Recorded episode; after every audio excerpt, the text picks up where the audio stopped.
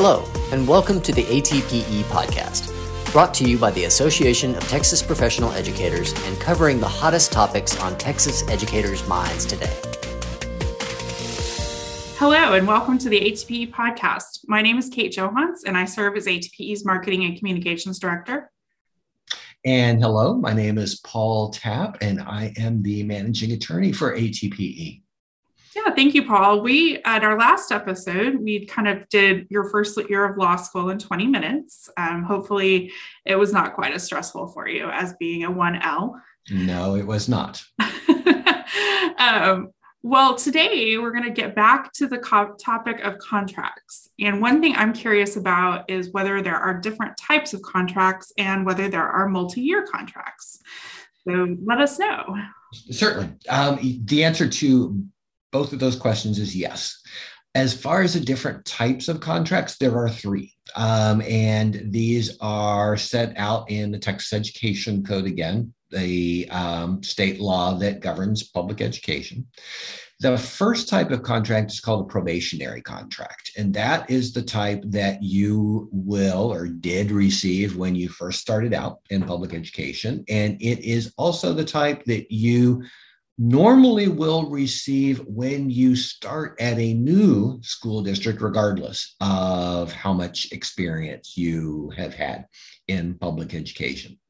The significance of the probationary contract is that it provides great protection during the school year, um, as far as requiring due process before the district can take any serious negative action against you.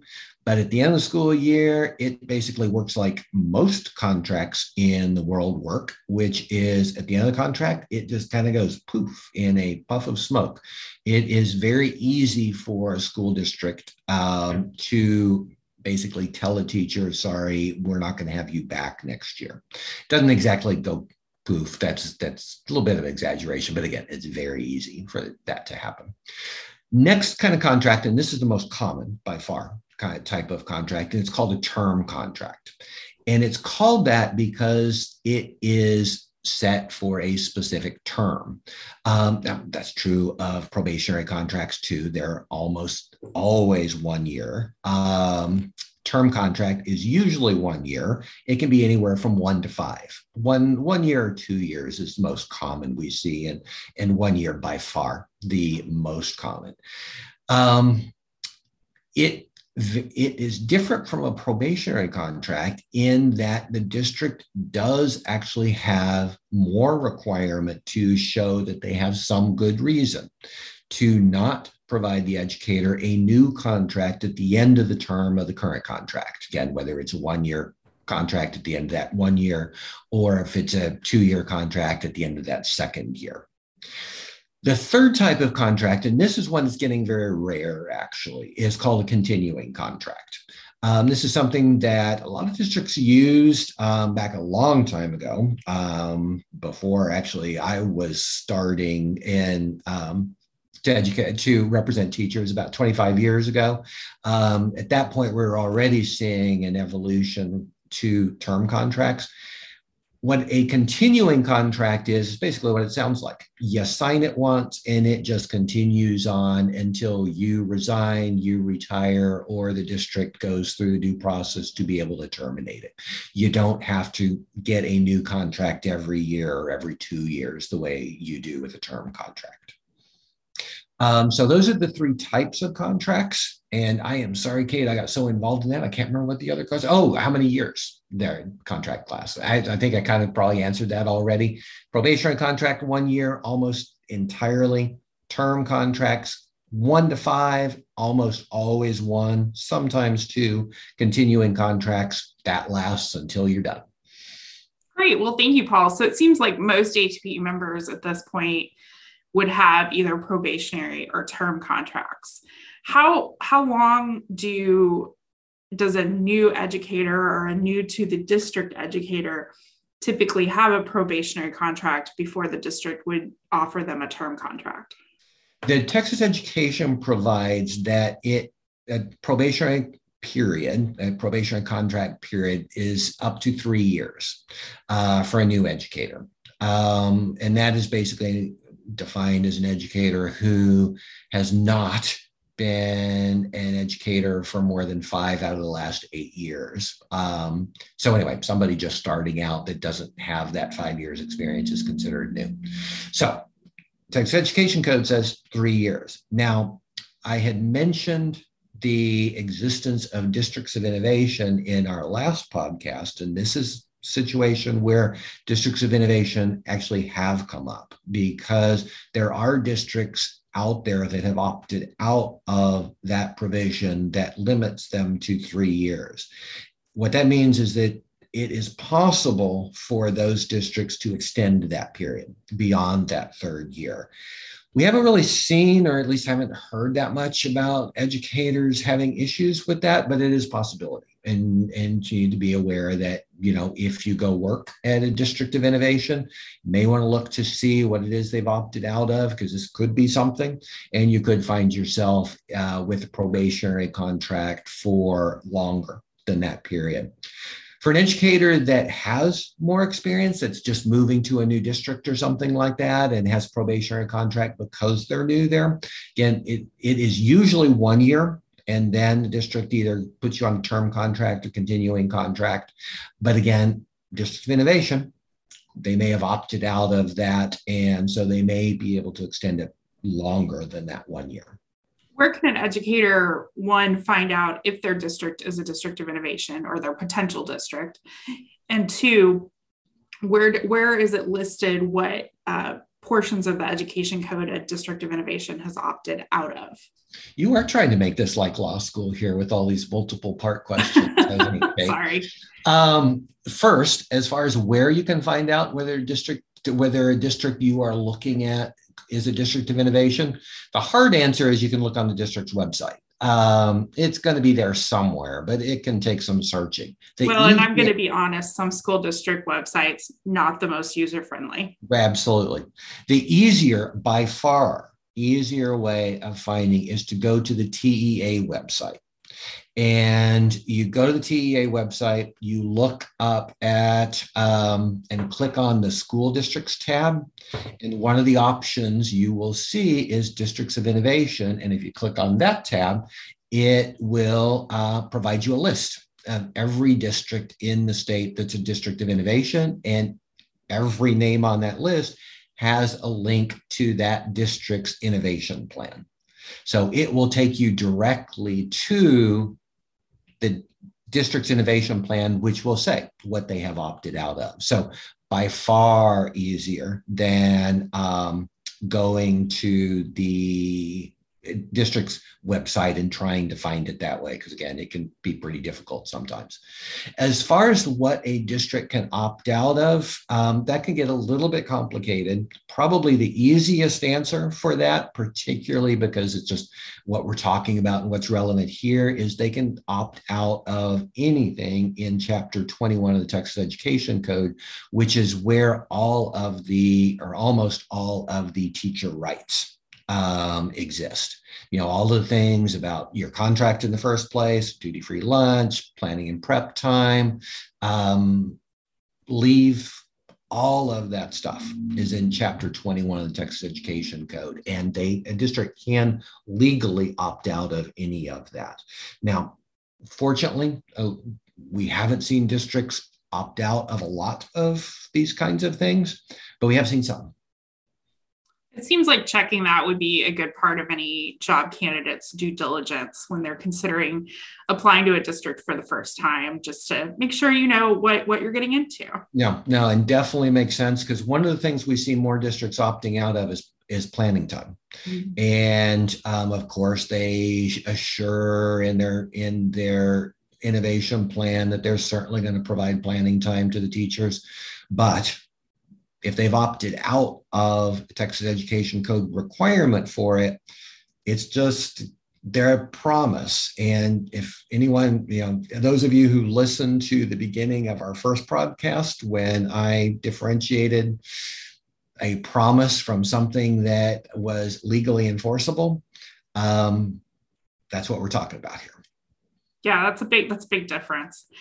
So I guess, you know, thinking about this, another difference, I'm assuming, between probationary and term contracts would be what happens at the end of the year, correct? Absolutely. So what, what, what, walk me through, it's, you know, it's April, it's May, what's happening in each of these scenarios? Sure, absolutely. The Usually the process starts a little earlier than that. Actually, February, uh, maybe March is when it, it usually starts. And the big difference, like you said, is what happens at the end of the contract. With a probationary contract, the only requirement for the district is the board has to vote that it is in the district's best interest to terminate that contract at the end of the school year. That's it.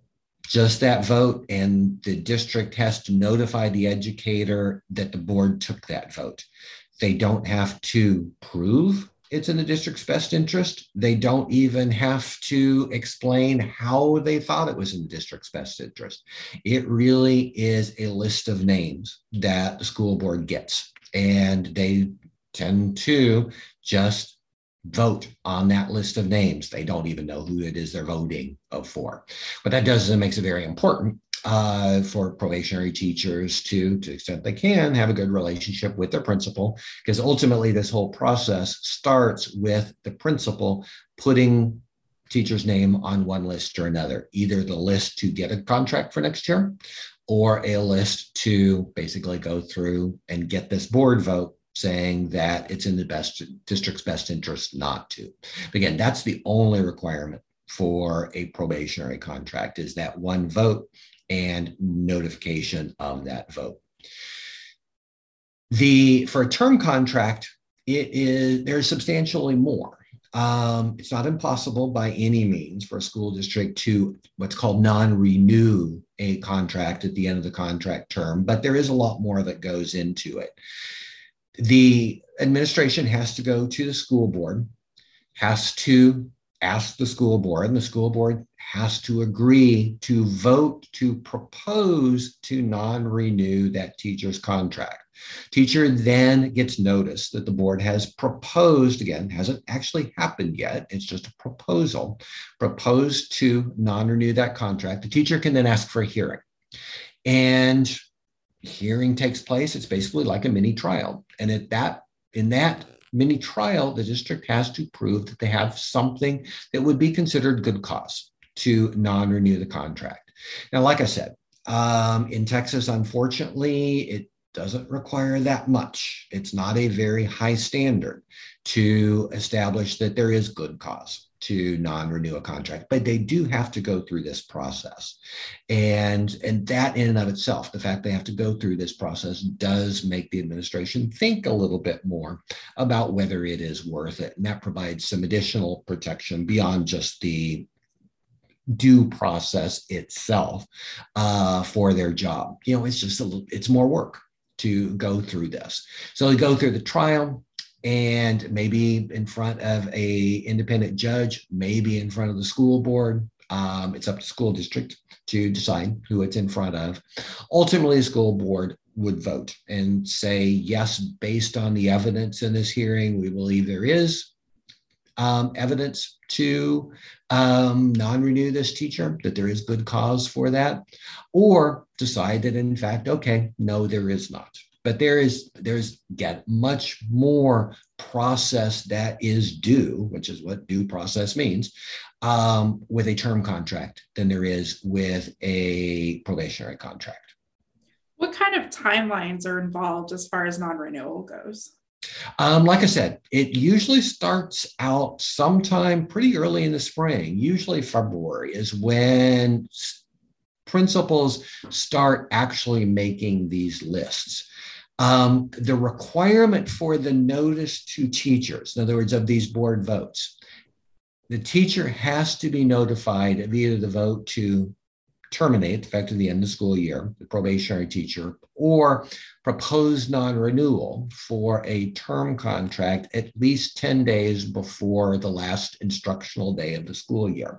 Now that's that's pretty late. I mean, that seems late in the school year, but because school boards tend to only meet once a month, they tend to start this process pretty early. And that's why it is, it starts at the campus level, usually in February, maybe if a principal's kind of running late in March, in making these lists as to, you know, what they think should happen for a particular teacher. And again, because there's more due process with a term contract, um, it's probably going to get more scrutiny from the central administration with a probationary teacher. So again, they want to build some time into this to where they can look at this um, before it actually has to get to the board for this vote. So that's why the process starts so many more, so many months before the law actually requires the district to give a teacher notice. So we've talked a lot about the unhappy time when the district wants to non-renew your contract. But what if they want to renew your contract? What is your timeline for letting them know, yes, I want to work in this school district next year, or no, I'd really rather move on to greener pastures? Okay, and there's two answers for this. And actually, in, in both cases, it's, it's good for the teacher. First, this goes back to the contract itself. It is almost universal that the last paragraph of the contract is going to say something to the effect that this offer of employment for the next school year or next two school years, whatever it is, will remain open until such and such date.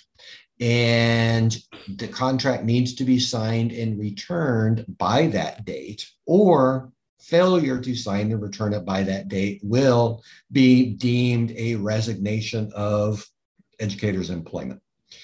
Um, don't know, and also we really don't know how enforceable that is, whether a teacher who didn't sign and return their contract by that date really could be deemed to have resigned from the school district. We've never had a case, at least not that I'm aware of, um, where that has been tested. I have some questions about it myself. By all means, though, I always recommend a teacher to go ahead and sign it, return it, because that doesn't mean you actually have to stay the next school year. It is a situation, this is one of those situations where actually the law is on the teacher's favor.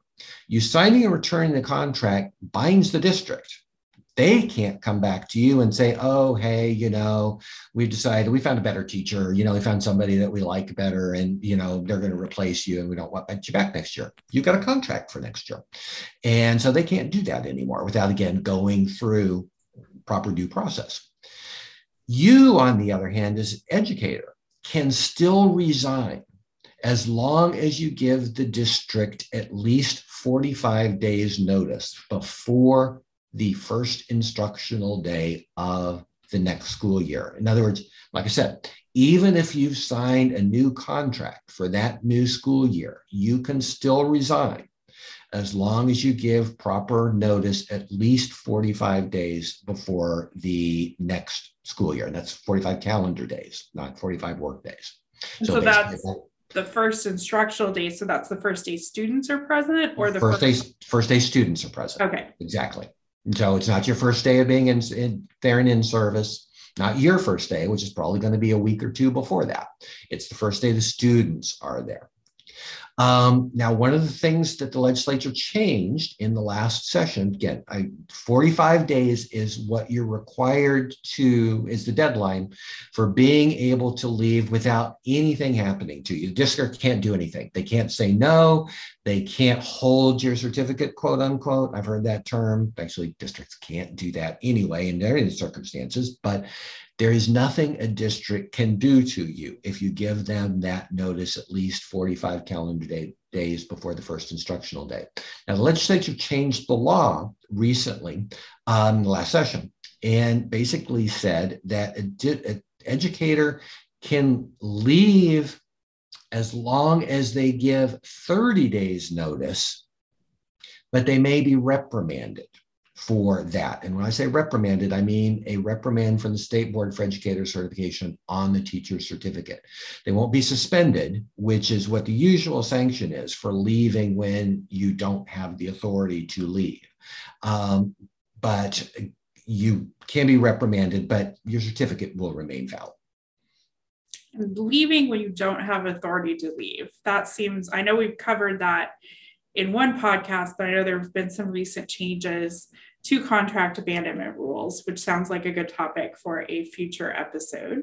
Absolutely. Absolutely. And, and, and that does, like we talked about, what we're talking about here is a contract.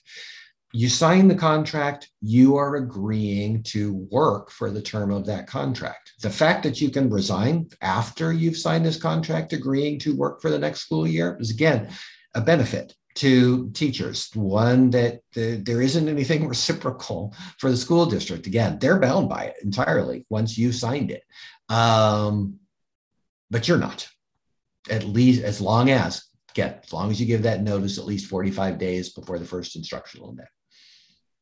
Great. Well, thank you so much, Paul. We still have quite a lot to get to with contracts. We still need to cover supplemental versus additional duties. And again, as I mentioned, these new contract reabandonment rules, but we will tackle that in our next episode. Thank you so much for listening. Yes, thank you all. Um, we decided we were going to like split this up so that it's as fun as it is to hear about contracts. Hearing it all in one hour seemed like a lot, so we decided to split this up. So got some more topics coming up for you um, a little bit later. Yes, please make sure you're subscribed to the podcast so you don't miss our next episode on contracts and many other topics. Thank you so much for joining us, and we appreciate you listening to the A T P E podcast. Absolutely. Thanks for listening to the A T P E podcast. For more information about becoming part of Texas's largest community of educators, please visit A T P E dot org. The information provided in this podcast is for general purposes only. Individual legal situations vary greatly, and viewers needing individual legal advice should consult directly with an attorney. Eligible A T P E members may contact the A T P E Member Legal Services Department.